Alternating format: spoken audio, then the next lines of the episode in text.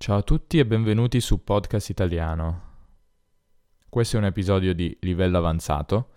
Prima di cominciare vi voglio ricordare che potete trovare la trascrizione di questo episodio su podcastitaliano.com dove troverete anche la traduzione in inglese delle parole ed espressioni più difficili. Incominciamo. Come vi ho raccontato in passato, in un episodio di Riflessioni senza trascrizioni, non sono un avido lettore di libri Tuttavia, di tanto in tanto mi capita di leggere libri che hanno un forte impatto sul mio modo di pensare. Si dà il caso che io legga maggiormente letteratura non fiction. Proprio in questi giorni ho riletto un libro che lessi qualche anno fa e mi piacque moltissimo. Il libro si chiama How to Be Miserable, 40 Strategies You Already Use, dello psicologo Randy J. Patterson. Proprio così, questo libro, breve ma ricco di idee illuminanti, ci spiega in maniera ironica non come essere felici, ma, almeno apparentemente, come essere infelici. In questo rovesciamento del tipico modello di libro self-help sta la geniale ironia del saggio. In generale il libro rappresenta una vera e propria parodia in chiave umoristica dei libri che promettono la felicità.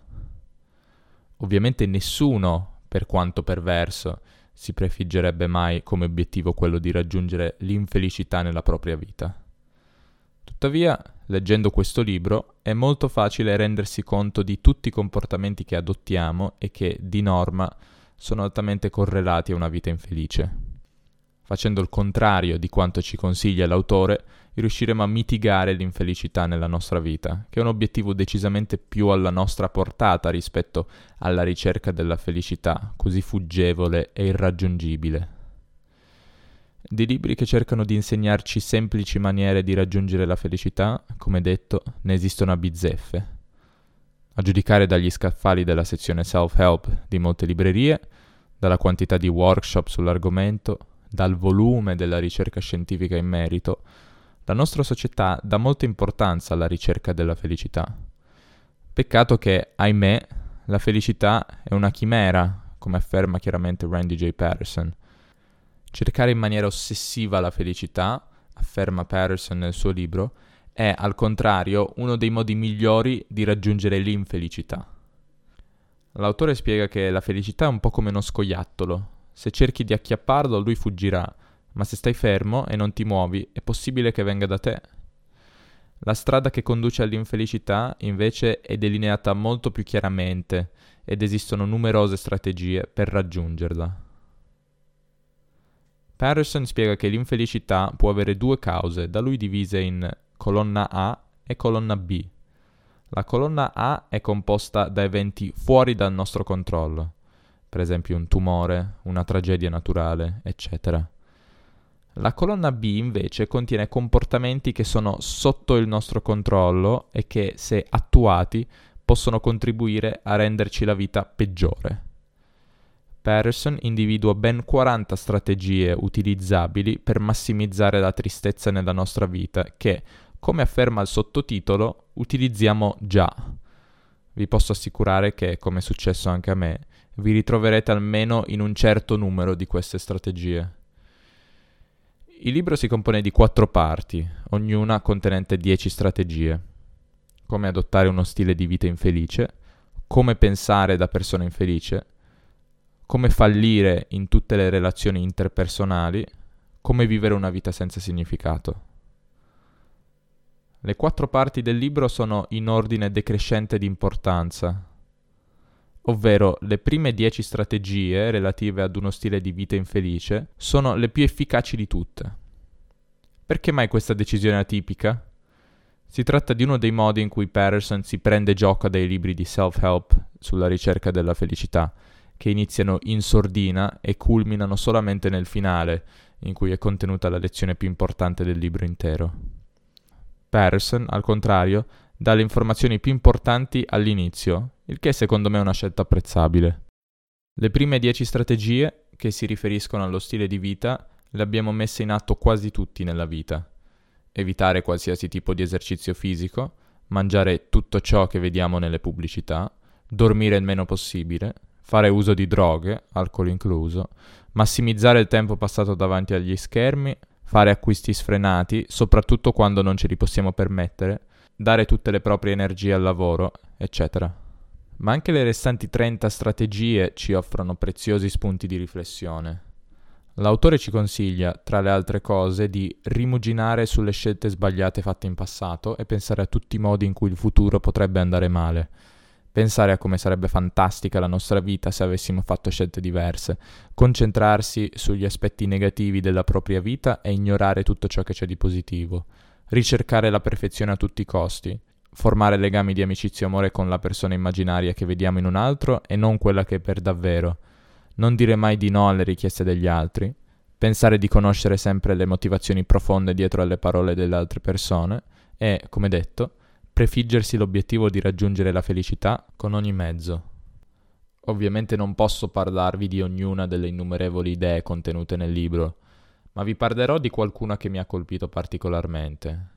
Una di queste riguarda il concetto di autostima. L'autostima va separata dalla sicurezza dovuta al fatto di saper fare qualcosa bene, come, per esempio, saper cambiare l'olio della macchina.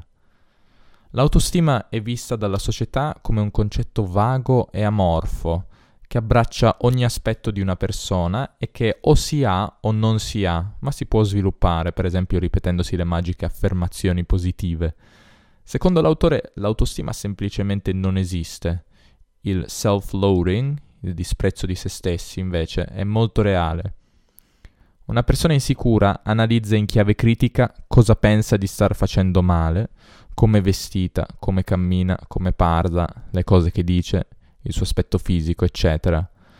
Una persona sicura di sé, al contrario, difficilmente penserà come sono vestito bene, tutti mi ammireranno. Vogliamo parlare della mia camminata sicura, della mia voce profonda e suadente, di come abbia raccolto in maniera sicura la penna che mi era caduta, di come insacchetto la spesa con sicurezza. Una persona sicura di sé semplicemente non pensa a tante delle cose per cui una persona insicura si fa problemi. Cercare di creare e sviluppare l'autostima, questo concetto così illusorio, è dunque una missione futile, un po' come la ricerca della felicità, che al contrario ci porta ad essere infelici per la sua natura vaga, Molto più facile sarebbe cercare di identificare ed eliminare il disprezzo che proviamo verso noi stessi. Un'altra lezione che ho apprezzato particolarmente è contenuta nel capitolo Measure Up and Measure Down. Un metodo molto efficace di diventare infelici è di paragonarci in ogni ambito della nostra vita a persone che sono molto più brave, capaci, di successo, competenti di noi. Ad una festa, per esempio, dobbiamo cercare di paragonare il nostro modo di vestirci a quello della persona vestita con costosissimi capi firmati, la nostra conoscenza della situazione in Medio Oriente con il professore universitario che conosce ogni minimo dettaglio dell'argomento e le nostre abilità chitarristiche con Larry Clapton di turno presente alla festa, dimenticando che magari suoniamo la chitarra meglio del professore esperto di Medio Oriente che sappiamo qualcosa in più della situazione medio orientale della persona stilosa vestita con capi firmati e che siamo vestiti meglio di Eric Clapton. Dobbiamo sentirci delle nullità nei confronti di chi è molto meglio di noi in un ambito della vita, senza pensare che magari ci sono tante cose che sappiamo fare meglio della maggior parte delle persone. Un'ultima lezione di cui voglio parlarvi riguarda la nostra capacità di saper resistere o meno agli impulsi. Prendiamo l'esercizio fisico prima di iniziare un allenamento, difficilmente abbiamo voglia di farlo. La tentazione è infatti di non farlo. Decidere di fare altro ci può effettivamente apportare felicità a breve termine. Guardare la tv magari è più allettante sul momento. Ma dopo poco, pensando che non stiamo facendo ciò che dovremmo fare, esercizio, iniziamo a sentirci infelici. Lo stesso si può dire per la fase successiva. Anche oggi ho sprecato un'ora guardando la TV senza fare esercizio, è quello che possiamo pensare. Quindi questa è la sequenza delle nostre emozioni, positiva, negativa, negativa. Se invece non ascoltiamo il canto delle sirene che ci tenta di guardare la TV e lasciar stare l'allenamento, una volta superata la barriera psicologica iniziale, ci sentiremo un po' meglio durante l'attività in sé. Alla fine non è così male. E decisamente meglio dopo. Quindi la sequenza è negativa, neutra, positiva. una combinazione decisamente più desiderabile. Come dice Patterson, la maggior parte delle cose che ci migliorano l'umore sono cose che non vogliamo fare prima di farle. L'esercizio fisico, mangiare sano, andare a dormire quando dovremmo, eccetera. Soprattutto nel lungo periodo, seguire gli impulsi e diventare loro schiavi è una strada che conduce direttamente all'infelicità. Gli impulsi sono pericolosi soprattutto quando siamo infelici. Nei momenti di tristezza tutto ciò che istintivamente faremmo peggiora solamente la situazione. Per esempio abbuffarsi di gelato o di fast food, non uscire di casa e non vedere nessuno, chiudersi in se stessi. In questi momenti dovremmo adottare la strategia, questa volta vera e non ironica, dell'azione opposta, ovvero analizzare il nostro istinto e fare esattamente l'opposto ma di lezioni illuminanti ce ne sono tante altre. Insomma, non posso che consigliare questo libro. Come vi ho detto, ho rivisto in me e nei miei comportamenti molte delle strategie descritte nel libro. Capire che cosa facciamo male nella nostra vita può aiutarci ad apportare dei correttivi e magari a minimizzare l'infelicità.